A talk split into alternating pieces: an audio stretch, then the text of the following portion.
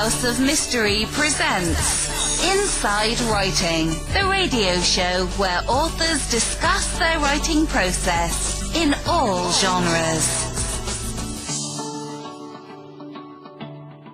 Okay, welcome back into the House of Mystery. And of course, I'm Al Warren, sitting at the controls. And my co-host today, Mr. Eric, the Dr. Shapiro. How you doing, Al? I'm doing good, you know. It's Good, good, good. a very interesting guest today. Without even doing a big introduction, we'll just get him in here and start talking. He's got so much in his life that we can talk about. So, uh, Mr. Michael Caputo, thank you for being here. You're welcome. Thank you, Alan, for having me. We're, um, son of kind of a famous, uh, comedian actor. That's correct. And uh, it looks like you wrote a book about him as well, Dear Pat Cooper. That was your first book.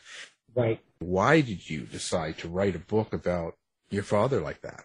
I decided to write a book, and I decided to call it Dear Pat Cooper, because my father wasn't in my life, and it was like writing a letter to him.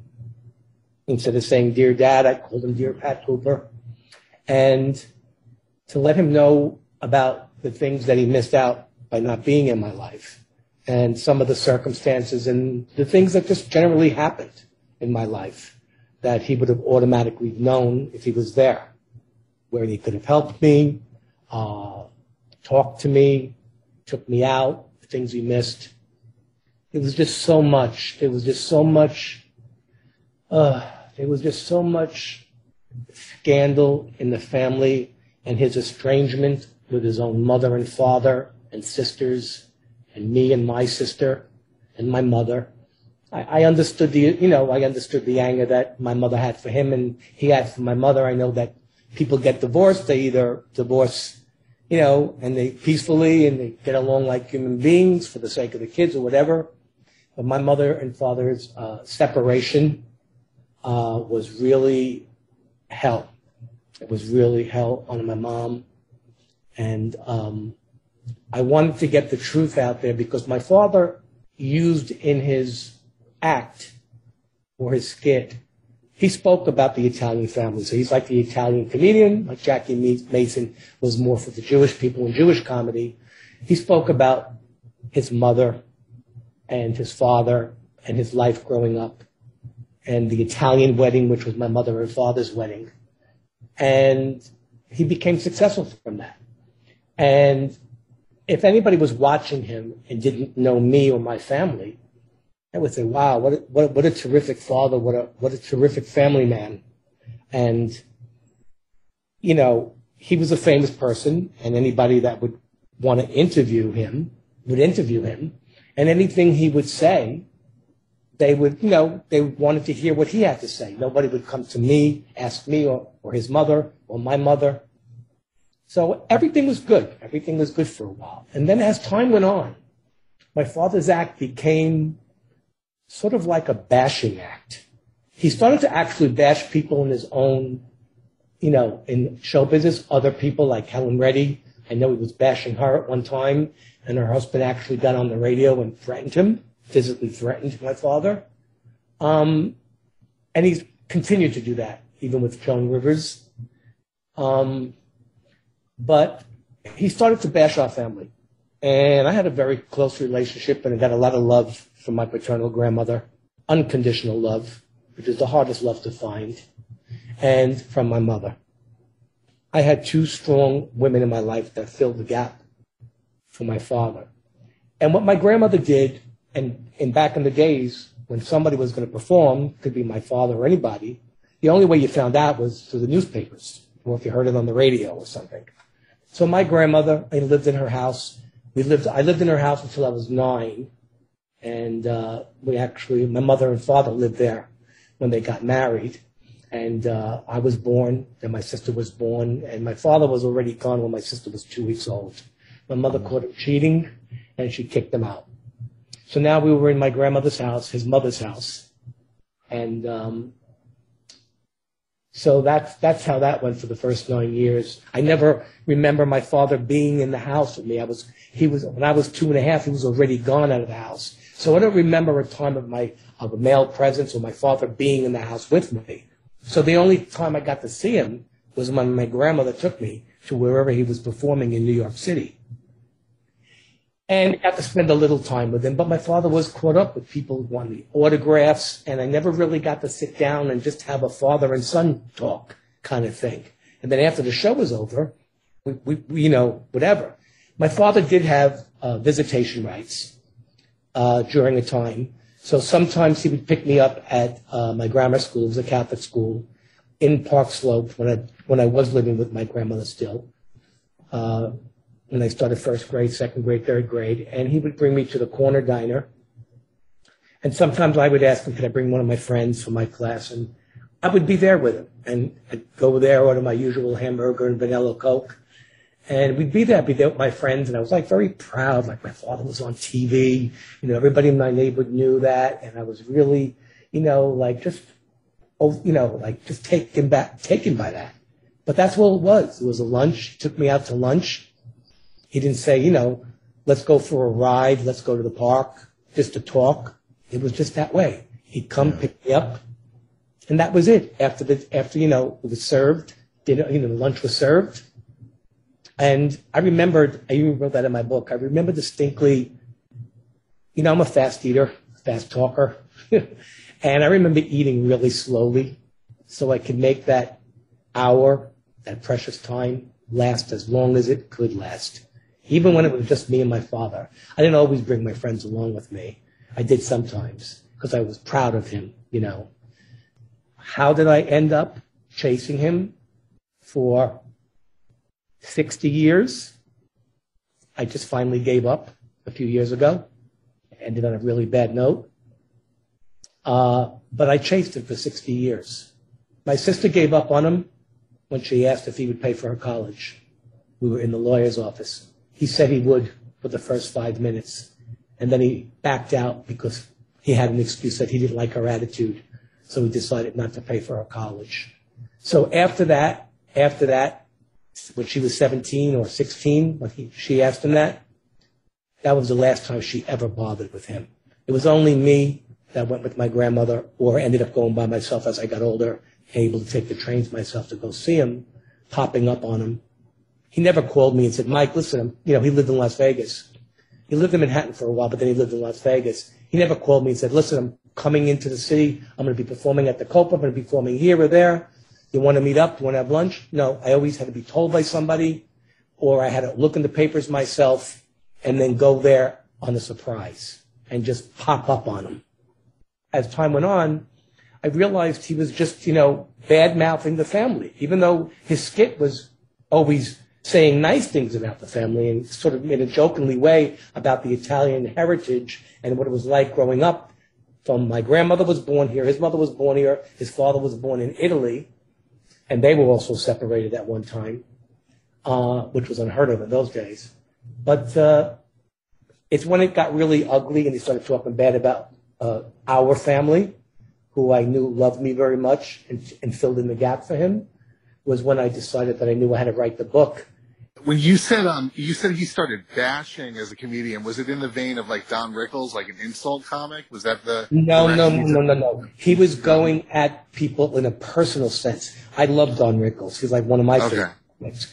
He, you know, Don Rickles would rank on the people and, you know, like, you know, give, no, no, no. My father wasn't using that as one of, he was, like, in other words, he went after, he went after Joan River, he went after Helen Reddy, and he said from a woman, you know, she, how could she be so famous? She came from another country, and, uh, you know, she thinks she's all this and all that uh, and uh, she gets top billing over me in, in Vegas or whatever. And her husband heard that. And he came on the radio and said, if Pat says something else about my wife, he's going to have to deal with me. And he did that about a lot of uh, performers in his field. And he started to do that about the family. And as I got older, my friend, my friend Bill, uh, who was also gay, he was um, a big Howard Stern fan. I didn't even know who Howard Stern was, you know, but my friend Bill used to listen to him at work all the time. So one day, my friend Bill called me up, and my friend Bill says, "Mike, Mike, Mike, your father's on Howard Stern show, and he's bad mouthing the family." So he wasn't. Oh, so you're you're painting a picture of just um, he became bitter and just angry. It wasn't part of being funny. It was just a just a negative person. Exactly. He became very bitter and hateful and vindictive.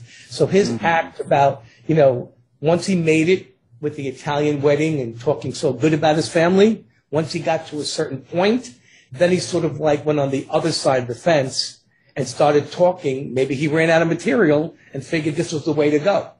And did did it go over with the crowd? Was he getting like it sounds like he shifted personas at a certain point. And I'm just wondering if it was embraced on any level or if he sort of was deluded about how he was coming off. No, he always had this hate and vindictiveness all his life mm-hmm. because when I was with him alone and we did get a chance to talk, even as a young boy, he didn't say that much, many things about my mom because I was really young at the time. But as I became a teenager and stuff, he would always say to me, you know, why don't you ask your mother? Or why don't you ask, tell my mother? And I would say, well, how come you don't come over and, and see your mother? And I would start confronting him about certain things. And he would get really angry and it always would be a lecture. It always would be something about my manners, something about my clothes, something about his mother, mm-hmm. something about my mother.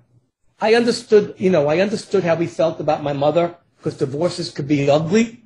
But how could you say something about your own mother, who I loved dearly? She was like a second mother to me. She raised us. We lived in her house rent free because he wasn't sending alimony to my mother until she took him to court. And then he ended up sending $40 a week. And then it was $90 a week. And he told his own mother, if they're not paying the rent, throw them out. And his own mother said, I can't throw out my own grandchildren.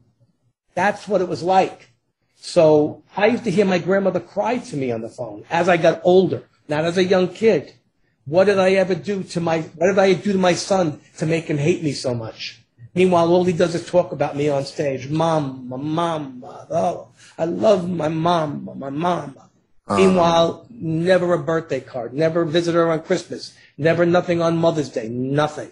Treated her like she was garbage. So we're talking about. Um, I think we can use the word narcissist. Don't you Oh, think? Is oh that where we are? absolutely. Oh, Yeah. oh, absolutely. Yeah. I've heard that word used about him so many times. Yeah.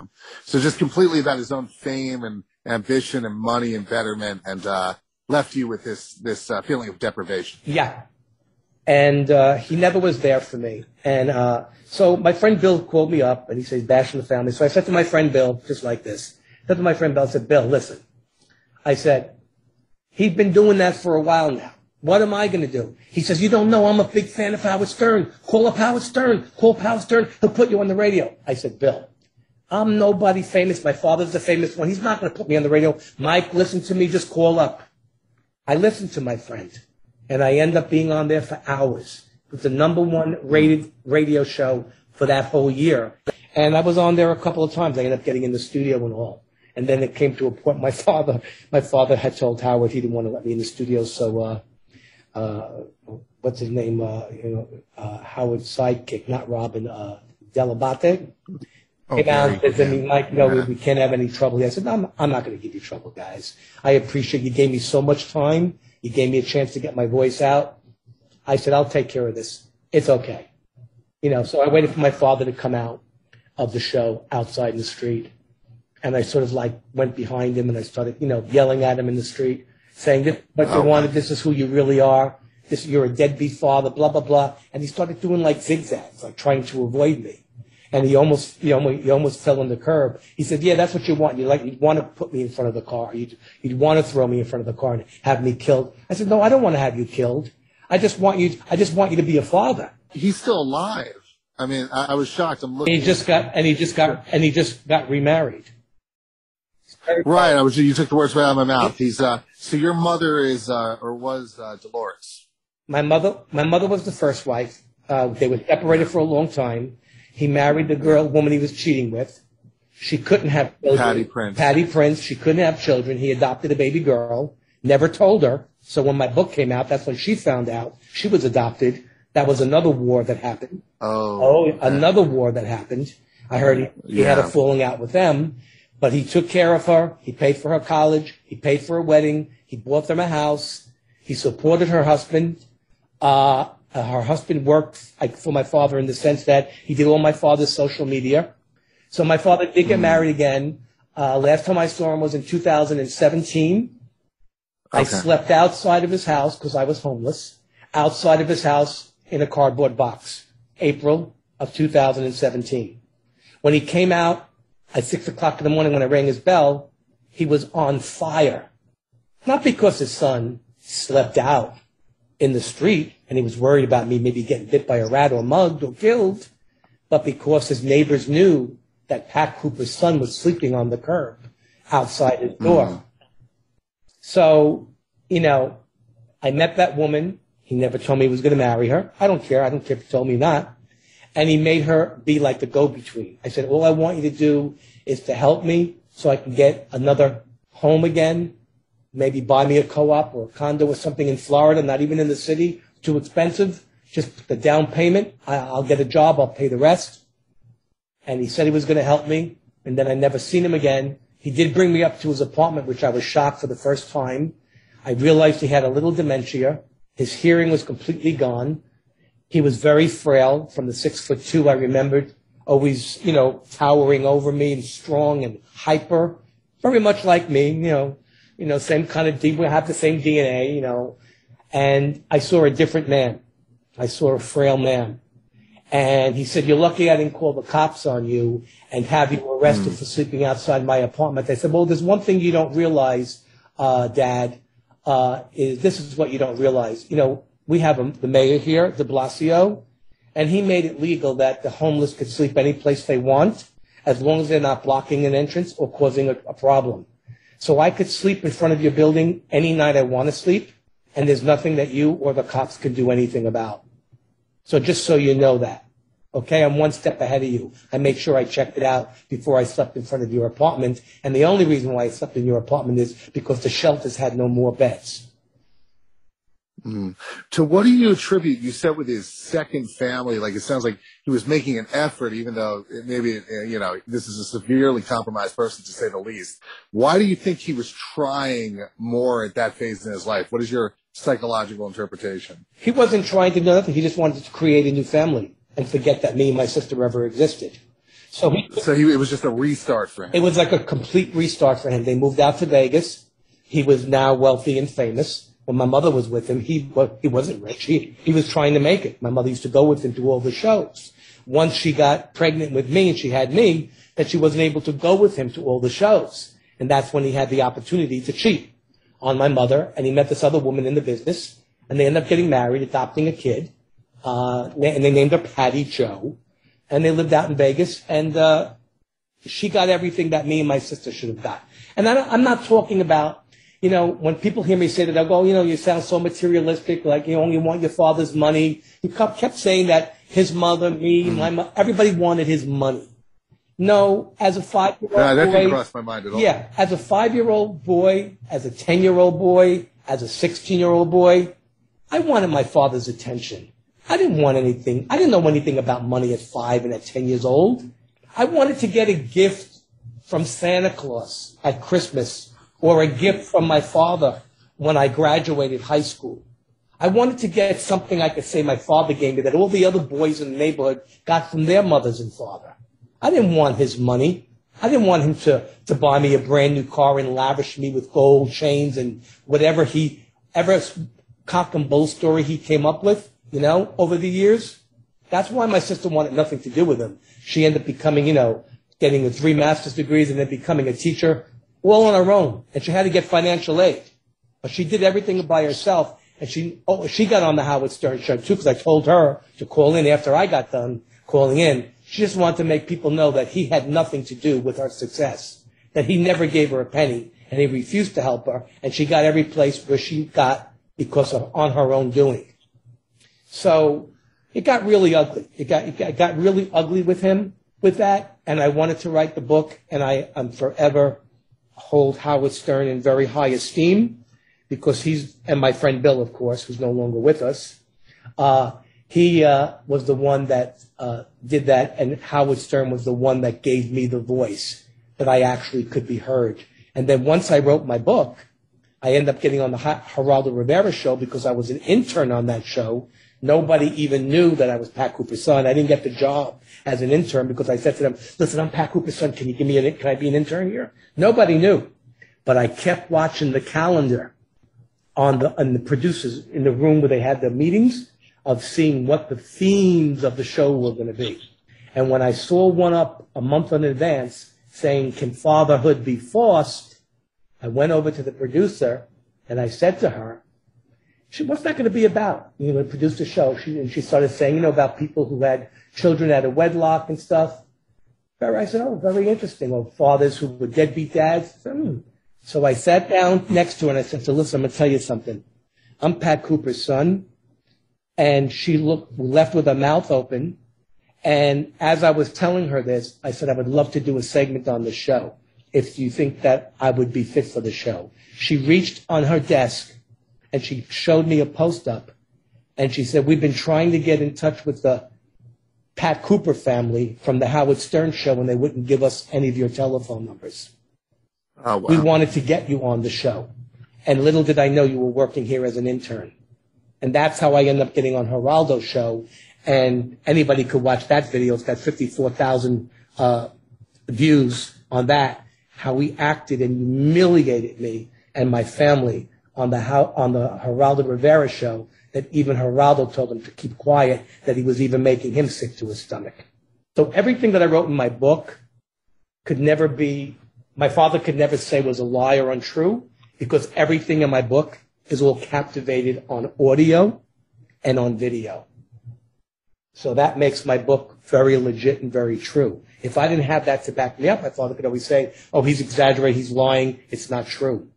But all that's all documented and true. And I got a website, dearpatcooper.com, which is, I never knew a second book was coming. And I didn't want to write about my sexuality in the first book because I felt it would take away from the, what I was trying to accomplish with my first book. That's why I, I, ended up writing a second book, just strictly about my sexual orientation. My father's hardly even spoken about in my second book, but the whole book is all about him and our lack thereof relationship. The first book, the title is Dear Pat Cooper. The second book came out last summer. Right. It's called Chameleon, and tell us a little about that. Okay, Chameleon. Uh, I came up with that name, uh, Chameleon, a memoir. Uh, I didn't want to call it just Chameleon because then I knew if anybody Googled the word chameleon, they'd have every reptile book about chameleons come up on Google. Chameleon representing the reptile that changes colors and adapts to its environment to protect itself. And I feel that's what I had to do as a young man growing up. I feel that's what many people are still doing today. Uh, it was called closet cases in my day. But I called it chameleon because I think that represents uh, men living a double life and how I had to do that in order to survive. Even though I was still, you know, had gay slurs thrown at me. I was gay bashed at a club. They knocked out like three of my teeth and all that stuff. And my father turned around and told me to gum my food because he had to pay all our dental expenses until we were 21. And this incident happened to me at 20 years old. And he said, I called that club up. I know what kind of club that club was. What are you doing in that kind of a club? He said, well, it, you know, it wasn't my fault. I didn't do nothing. I just it was, it was, it was in like sort of like a darkish room. He said, well, you shouldn't be in a club like that. He said, I said, well, I'm having trouble eating and I'm going to, he said, well, I gotta, it's going to cost a lot of money to pay for those uh, crowns. He said, and if you can't eat, he said, then gum your food. That's exactly what he told me. And that's when he had a lot of money a millionaire. This is what he tells his own son, to gum my food. Never worrying that I could have got stabbed and killed in the club. Okay? Didn't, didn't say anything about that or call me up and say, how you feeling? He was more worried about and had his second wife, Patty Prince, call up my dentist and give my dentist a hard time about what's the bill about and why is the bill so much money. And those days, crowns were only $500 a piece. Today, with implants and regular crowns today, Crowns are $2,000 a piece. And implants are $5,000 for a tooth. He had to do six teeth, and he was crying the blues because it cost him $3,000 to crown six of my teeth and put a bridge. Is this one of the, because uh, I'm looking into uh, Chameleon, it's a collection of stories mm-hmm. and encounters. Mm-hmm. Is that something what you just shared? Is it included in the memoir? That's correct. Yes. Yeah. Tell us, uh, so what are a couple of the other key memories from this uh, from this book?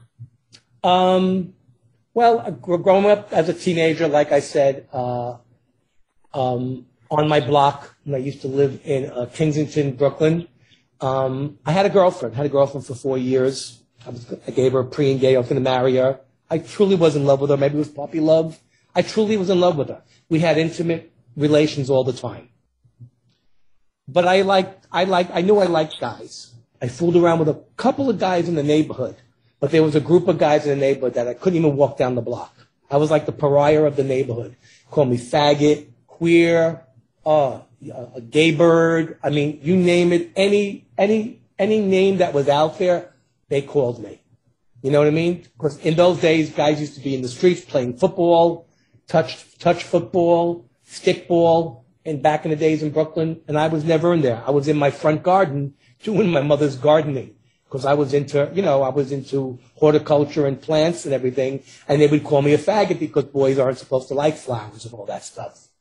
So, you know, uh, I got the name, even though I had a girlfriend. I never seen them with any girls. I had a girlfriend walking down the block that I knew I was having sex with when we were a teenager, holding her hand walking down the block, but I was still, you know, they would call me queer. I'd have to sneak out my backyard and jump over the fence so I didn't have to walk down the block and hear their BS all the time. So I heard the word queer and fag like that, and now that, you know, like I said, the, the younger generation is trying to reclaim the word queer. It's like, it just makes me cringe, and I understand that, you know, the world changes and things change. But, you know, to me, you know, you know, the words dyke and queer and faggot and homo and all that stuff, it's almost to me like the African, uh, African American community wanting to reclaim the N word. That's the way I feel personally about it. I'm not down with it.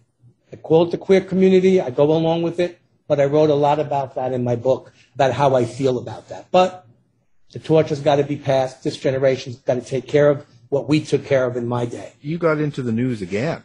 Yes, I did. So after the Pat thing, then you got into the news again, and so you were you were doing a massage. Yes. Um, now now you were doing it for a hotel, so that's like a it was a legitimate massage. This was Right. No, no, no, no. supposed to be. Yeah. I'll give, uh, want to hear the background about that story. That was really uh, unbelievable. Yeah, yeah, because I found that interesting because she, um, you kind of got, like I said, you got in all the headlines again. I got in the headlines again. That happened by accident. Um, I was uh, doing massage at the hotel, and it was a five-star hotel. I worked on a lot of celebrities. Uh, it was a Peninsula Hotel on Fifth Avenue in, uh, and we were the only game in town at the time when I started there. In 1993, I think it was, when I first got my license, they hired me. So I was with them till 2000, 2008 from 93. Got to work on a lot of people, hone my skills down, uh, highly requested. And I would beca- end up becoming also, uh, I was a licensed massage therapist, nationally certified, so I could work in any state.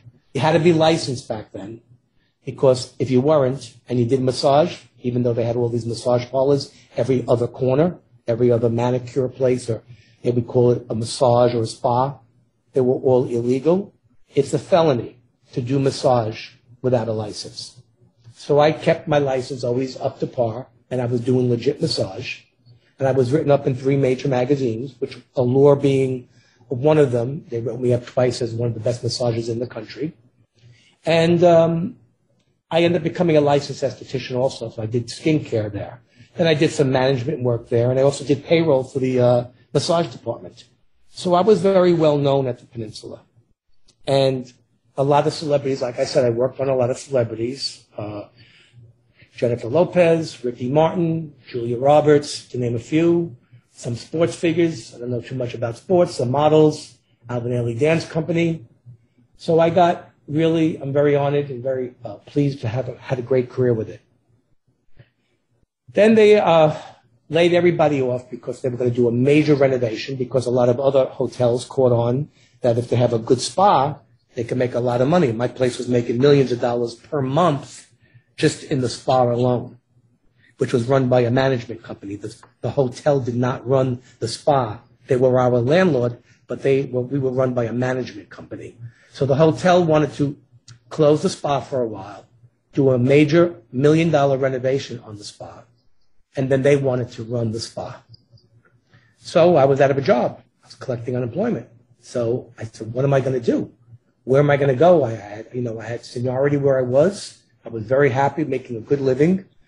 And uh, I was living in Forest Hills and everything. So I decided I'm going to have to get private clients, but I don't want to go out. I don't have a car to go to people's homes. So I started putting ads up and having and doing it in my apartment.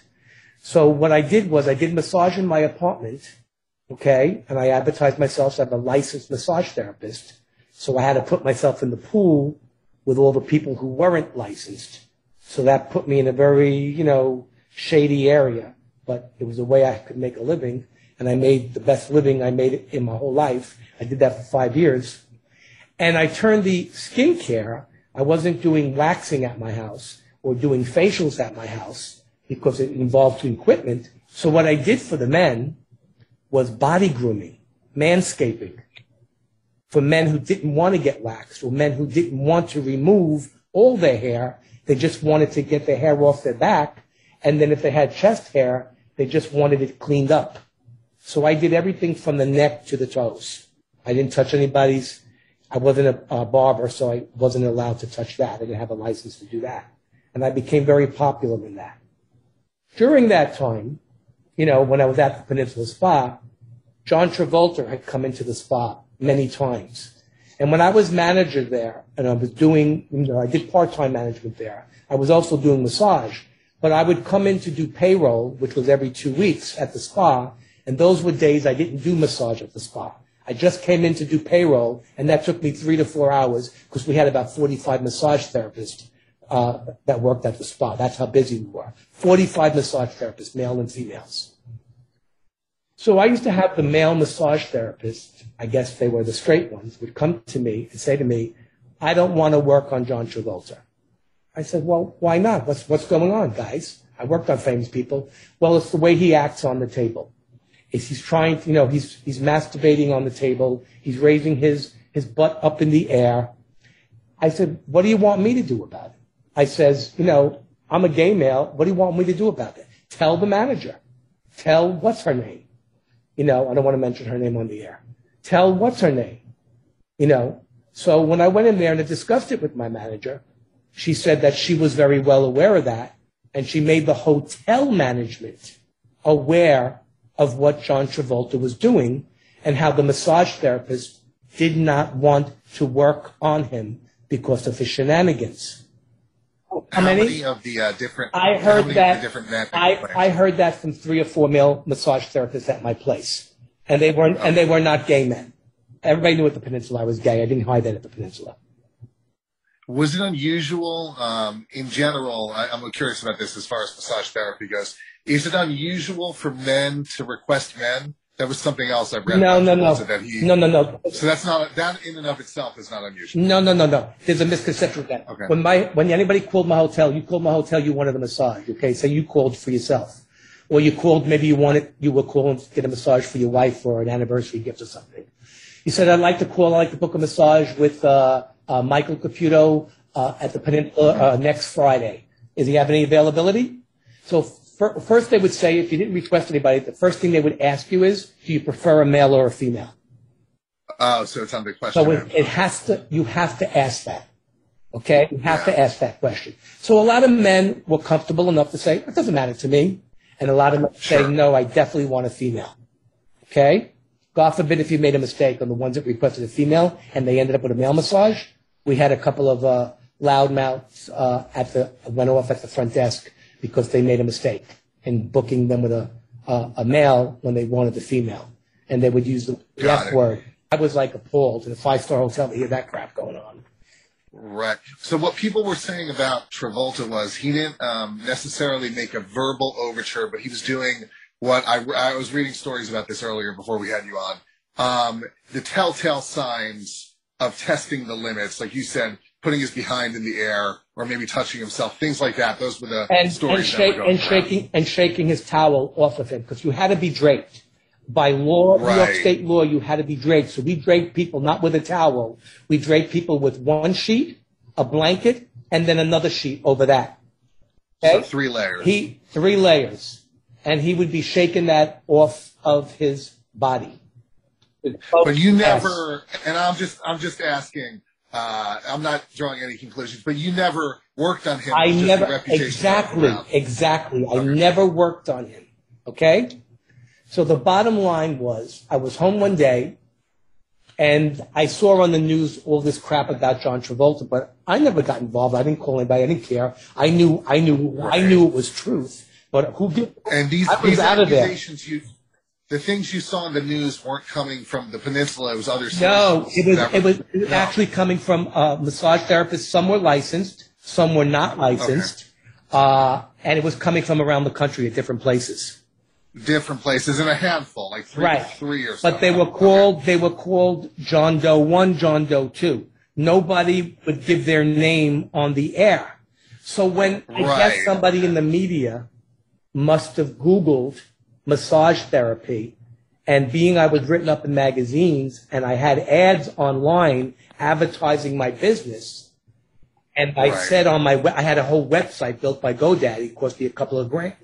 I put that I worked at the Peninsula, I had this much experience with 10,000 clients, and that's why I got a big following. So the whoever found my name, they knew I worked at the Peninsula because it was on my website. So they called me up. The Daily News said, "We would like to interview you about your work."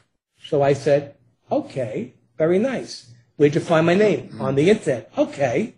In light of the John Travolta controversy, do you know what? Oh, so as it turned yeah. out, you knew. As it turned out, you had heard some things. So you never, you never went out with the story assertively. You were contacted by the press, and as it turned out, when they when they reached you, you had had some backstory around. and they and they and the reason why they they they had me fooled because they made it look like they just wanted to do a story about my career and Right. also at that time i knew my book had my first book was just released so i said what better opportunity is this during the when they're talking about my massage i'm going to mention i'm an author and i'm pat cooper's son and i wrote a book and Sure. i figured that would be good publicity for my book too so i went with that Right. but they wanted So this is this is 2012. It's 10 years ago. It's pre Me Too. So the mentality around this is different. Like we haven't seen a great deal of this at this point. It's more sporadically you'll hear something about a celebrity, and this is one of those cases. And it also got got handled differently, and it went less far at that point in time. Right. But at, at the current time now in 2022, when you uh, get publicity for one of your books or you're on an interview like this one, this story is part is it intersects with your story in the media. So I'm just I'm curious if you're okay with that, if you wish it hadn't ever been made so much of, or where are you at with that? Well, I, I, I was scared because, you know, to be honest with you, uh, I wanted to do the interview with them because, you know, not because I wanted to be a whistleblower, not because I wanted Yeah. to out John Travolta, because it was no secret Okay. that John Travolta is bisexual or gay, but he's also part of Scientology, whether they call that a religion or a cult. I don't care. It doesn't make a difference to me. But they're not down with homosexuality, like I had said earlier in the interview, with any religions. Most religions are no. So, you know, he can't be homosexual and be you know, Right. And Scientology. when, when you say when you say it's no secret that he's homosexual or bi, you mean in terms of things that are, are often said about him. Like he Well- himself well, I know what- has well, I- maintained that he's straight, right? Well, that's what I that's what I had heard on TV. He never came out and said, you know, I never heard him talking about his sexuality, but what I heard what went Right. down in the news, and I knew for a fact what went down at my hotel. That's the only way I knew it was true. What these other massage therapists were saying, because he was doing the same thing in my hotel when his wife and kids were one floor below in the suites. He was up in the steam rooms hanging out with the guys, you know, doing, you know, J.O. Owen in the steam rooms that I caught him. Oh, so I caught him doing that with my own eyes. with. And yeah, Okay. I also, I saw him. I saw him do this. I didn't tell the Daily News that part, but I did tell the Daily News that the other massage therapists didn't want to work with him. The way the news So- put it so on you the witnessed- page. you- okay. Yeah. I'm sorry. You witnessed firsthand Travolta in the steam room, self pleasure. In, in the sauna, in the sauna, yeah, it's a sauna. In the sauna. dry one, yeah. Yeah. Oh, so this is with something other saw people. firsthand. I saw that with my eyes. Yes, I did. And I and I and I knew that that was going to happen because when I had walked to go to the bathroom into the in the men's locker room, very plush locker room, uh, I went in there and he was there with a towel wrapped around him. And he looked at me and he, you know, he was older then. He was very, he didn't look like he looked like in Saturday Night Fever, that I can tell you. He was very heavy, but he was like, he didn't say nothing to me. And I didn't say nothing to him except, you know, good afternoon, sir. I didn't even call him John Travolta. I made believe like I didn't know who he was. Good afternoon, sir. And he had a towel wrapped around him like, like his tongue was hanging out, looking at me. Seriously. And I'm not patting myself on the back, but I just, I, Oh. just I went to go, I went to go urinate into the urinals. And I said to myself, I hope he doesn't come next to me. He didn't. He Right. walked past, Oh, he walked okay. past the urinals through the glass door. And I said to myself, I bet you he's going in the sauna. So I knew the water fountain was back there and there were other guys back there. When I opened the door, I heard the shower on. Travolta wasn't in the shower. He had gone into the sauna. But when the guys who were taking a shower and there was a lounge chairs back there that were lounging back there and saw Travolta go in the sauna, what do you think they did? They followed him into the sauna. Hmm. Now they might have been gay. I know one of them definitely were gay. I know one of the guys were definitely gay. But they followed him into the sauna because they were going to do a circle jerk. And I, Uh, You, knew- you knew you knew that for a fact that that's what went on. That's the ritual. there's no doubt about that. In most of in most of the saunas and steam rooms in New York City, I know for a fact. I know what goes on all around the world and in th- this country. Men have sex with other men. Uh, straight men have sex with other men in the saunas and the steam rooms. There's no doubt about And that. you I've seen that my whole is this the story? Is this the story you share in Chameleon, or is this the first time you've shared this? No, I wrote that all in. I wrote that all in Chameleon. So this is all in. Yeah, And, Listen, I'm um, just leading up to how I got? I, how I got on how I got on the first page of the of the thing. I'll tell you how the media, how I felt the Daily News twisted it. So I asked Okay. them if I could bring a friend with me down. They wanted to come to my house. They told me they would pick me up in a limo. I can go to any restaurant I want in the city. They wanted to do the interview. Was I up to it? I said, absolutely.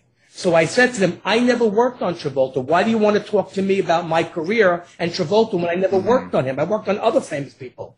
Well, we just would like to talk to you anyway. I said, can I bring a friend of mine? He worked on John Travolta.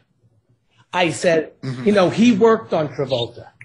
Travolta didn't try anything with my friend because my friend, even though he's gay, he wouldn't have taken that. He would have told him, if you don't stop, I'm walking out of the room because that's what you're supposed to do as a licensed therapist. Anybody acts aggressively or does acts anything in a sexual manner, what you're supposed to do is you're supposed to walk out of the room and terminate the massage. Done. Okay, a couple other things. That that behavior, as just described, you said New York law said you have to remain draped, and if you have if you violate these policies, it's time to walk away. Does this behavior, at least in the context of New York, did it rise? It rose to the level of criminality. No doubt about it. Okay. No doubt and about it. also, do you feel now now the culture has changed around these sort of uh, allegations? Do you feel Travolta should have had any career repercussions as to this behavior? No, because his, his lawyer, he paid his lawyer lovely, and his lawyer put me down in the newspaper saying that I had just had, uh, I just was trying to get back at my job or something, or I had a, you know, I had a bone to pick with my job at the Peninsula. His lawyer didn't know anything about me. I loved that job. I will, you know, I, I, I loved working at the Peninsula. They treated me very well. I wore many hats there. So his lawyer just was trying to discredit me because Travolta, you know, he- he probably paid his lawyer a good penny to get him out of that because he had so many allegations going down uh, at the time. But the way the news tricked me was this: I told the Daily News they recorded it and they and they videotaped me, okay, and they did that to protect themselves. I told the news at that table, and they were trying to get us drunk. I don't drink at all, just because I don't like to drink, okay.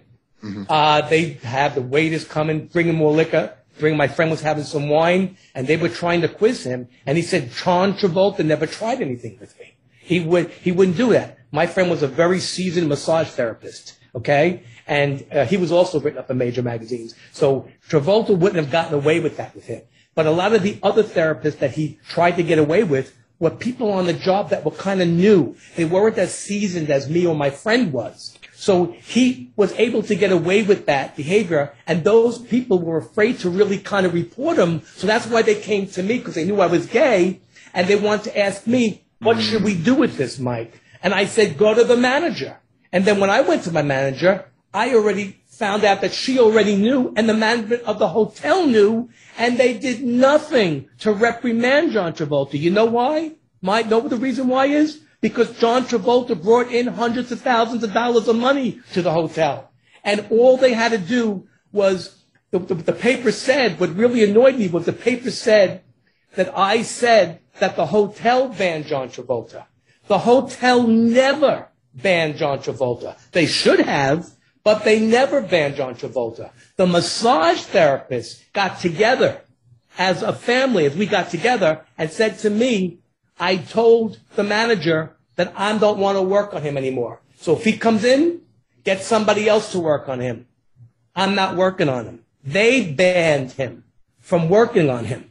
But the Daily News twisted it and said the Peninsula Spa banned him. And that's how I got on the front page the next day because my friend, they interviewed my friend with me at the table. And my friend said, were talking things about Travolta and they kept trying to pull more information out of my friend. But my friend didn't, said I worked on him. He didn't try anything with me. And I told them that I didn't work on Travolta, but I told them what my colleagues had told me, and I knew it was true because my manager told me it was true, and the hotel knew it was true. So the next day, when they wrote the story and I made the front page of the Daily News, they didn't even mention my friend's name, who worked on Travolta. They only talked about me because they knew that that was going to sell papers and that was going to be a major scandal. And that Wait, day, so is there part of you? Is there part of you that would have preferred for your friend to be quoted saying like he? I think you just said he worked on Travolta and nothing happened. right? They didn't Yeah, so mention that. Would you Would you prefer if both sides of the story were covered? Absolutely. That's why I brought him along. Okay, so you, in other words, and don't let me put words in your mouth. Are you saying that even though your name is, has been tied to Travolta's around this story in a way that's uh, out in the open, you're not necessarily ride or die with the idea that Travolta should be completely accused, or am I getting that wrong?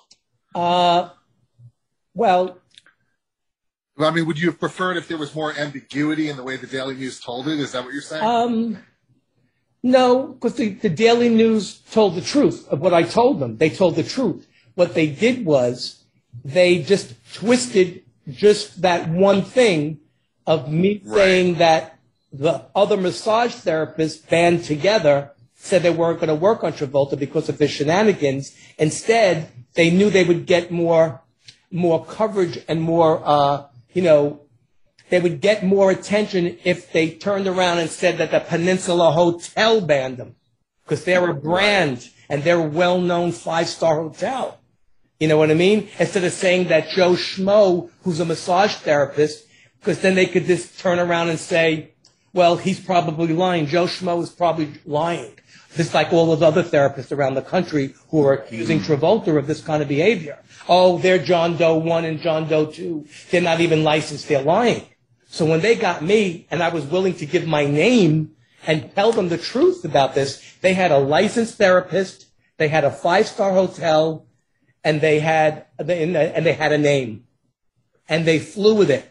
And I must have got a call from every news media outlet, Entertainment Tonight, the National Enquirer I was in, a People magazine wrote something up about me. I mean, everybody wanted to fly me here, bring me here, ever since that hit the front pages. And I told did them you. Did you embrace it, or you just you didn't want? Well, to I got, I got really, I got, I got really scared because I thought to myself, maybe, maybe John Travolta is going to try to sue me for defamation. Yeah. But I said to myself, let him sue me. First of all, I got no money. Second of all, I didn't lie. I know my profession. I'm a professional and I'm a licensed therapist. And I know what I saw with my eyes in the sauna, which I didn't even mention, which I should have mentioned to the Daily News. Okay. And I'm mentioning it now on this show. Okay. And I mentioned it in my book. So it's no secret anymore. There's no way in the world that John Travolta is straight. Absolutely 100% not true. I don't know why he keeps it a secret. I have nothing against him. I'm not here to out anybody, but I worked in a profession that I, is considered a healthcare professional. I'm not a hooker. None of us at that spa was a hooker. And I stood up for my colleagues to let everybody know that we are healthcare professionals. We are therapists. We are not masseurs or masseuses. Okay? And that's why I stood up And by doing that, it kind of backfired on me. You know, people even at the hotel, uh, not the hotel, people even at the spa, you know, when I showed up a few years later, were angry at me that I even mentioned that. You know? And I, Mm, uh, well, you're saying within within the profession there was a yeah, because among people. I, because I looked at the I looked at the guys and said, "You were the same guys that came to me complaining that you didn't want to work with Travolta, and now you're sorry that I went that the news called me up and wanted to interview me, and I told the truth. Now you Is there any at- part of you? I, I, we have to wrap it up because we're we're out of time. Wow. But is there any part of you that wishes that I, you know? I'm getting the different dimensions of it. You were standing up for your profession. You're not here to lambast Travolta. That's not your motive. Is there any part of you that wishes that the story never blew up this big? no, because it really had no effect on me at the time. Okay, That- that so, so it was just you felt you were telling the truth. Yeah, and that was that was it. Yeah, that was yeah. Those were the That dimensions of it. Okay. I didn't want to have. Oh, Wow. I didn't want to have. This Chameleon sounds like a fascinating book. Yeah. And and and how hung is John Travolta? that that I that I don't really know because all I did was take a peek into the sauna after I took a drink at the water fountain, which was very close to the door, and I just wanted to confirm. And that and when I took a peek in there, I saw them all shuffle back into their seats. They all shuffled back, you know, back in, you know, instead of leaning how, over. How many people? You, was it half There was two. them? oth- There was two other people in there with him. Oh, He was in the okay. center. One was on his left. One was on his right in the sauna. Oh, okay. Yeah. Weren't you there, Eric? No, you know, I, I, I must have blacked out. Wow. Um, it's been. And even when I saw that, even when I saw that, I didn't run out and go run to my manager and say he's in the sauna doing this and that. I didn't even, I didn't care. I really didn't, I didn't give a crap. I really didn't care, you know? it sort of crosses your mind. It's sort of like, you know, like I'm a gay guy, but I've seen everything in my life. That was no shocking Right. thing to me. But don't come Right. and don't come and try to, you know, don't come on, you know, his lawyer and everything. Don't come and try to put down my profession when I went to school for this and had to sit for a state board for three hours and pass a very detailed test. And you're going to make it look Right. like I'm going to lie about some celebrity just to try to get some fame when I've already had so much fame from working at that hotel, from working on celebrities and being written up in three major magazines for the work I did to help people feel better. You got to be kidding me. Mm, I, am felt not, I'm angry at I'm angry at the Daily News for that, but I'm I'm not one to uh, keep a secret or you know or uh, you know not tell the truth. That's the God's on what happened, it. and it's all detailed There, my at a certain and I- point, you felt they were they were blemishing your profession. They were, that's exactly what they were doing. And the lawyer did the same thing. And I wrote that in there about his lawyer, that he don't know anything about me. And he was just trying to protect his client and to make, you know, a couple of, you know, six more figures onto his paycheck for that year. I'm sure, I'm sure Travolta paid him lovely to get him out of all those accusations of all those therapists because they downplayed every therapist. I guess I was the hardest one to downplay because I was the one that was only, I was the only one I think that they found that was legit and they would they couldn't say this is what they would really was I really had to laugh about. They couldn't say that I was just trying to say that so I could sue him and try to make some money from my own pocket because you know why? I never worked on Travolta. So I wasn't trying to sue Travolta or out him for any financial reasons because I never worked on the guy. So I wasn't trying to make any money. I was just telling the truth. And I didn't want to have anybody downgrade my profession. I was very insulted. I had 25 good years with that profession.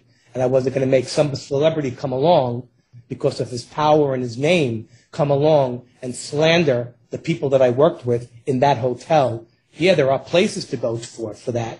Travolta has enough money that he could have went on Craigslist and told somebody of fantasy, some massage therapist, unlicensed, come over to my room with a massage table. I'll pay you five grand.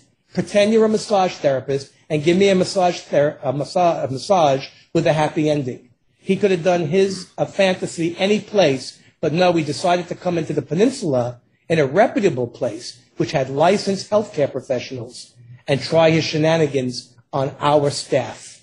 And that's where I'm most insulted. And I'm also angry at the Peninsula uh, hotel management because they knew he was doing this and they didn't try to put a stop to it because they knew it would affect their bottom line. Because even if Travolta didn't come there and spend his money there, he has a lot of friends in Hollywood. Suppose he was friends with, say, say for example, Tom Cruise or Jennifer Lopez. He could have said to them, oh, they tried scandaling my name over there. You go over there, Jennifer? I wouldn't go back to the Peninsula Spa. Don't go to your money. Go to another, go to another place. So the Peninsula Spa would have lost millions of dollars if John, if they went after John Travolta and said, you can't come here and do this. And they banned, and they really did, if they really did ban him from the hotel, the hotel would have suffered financially.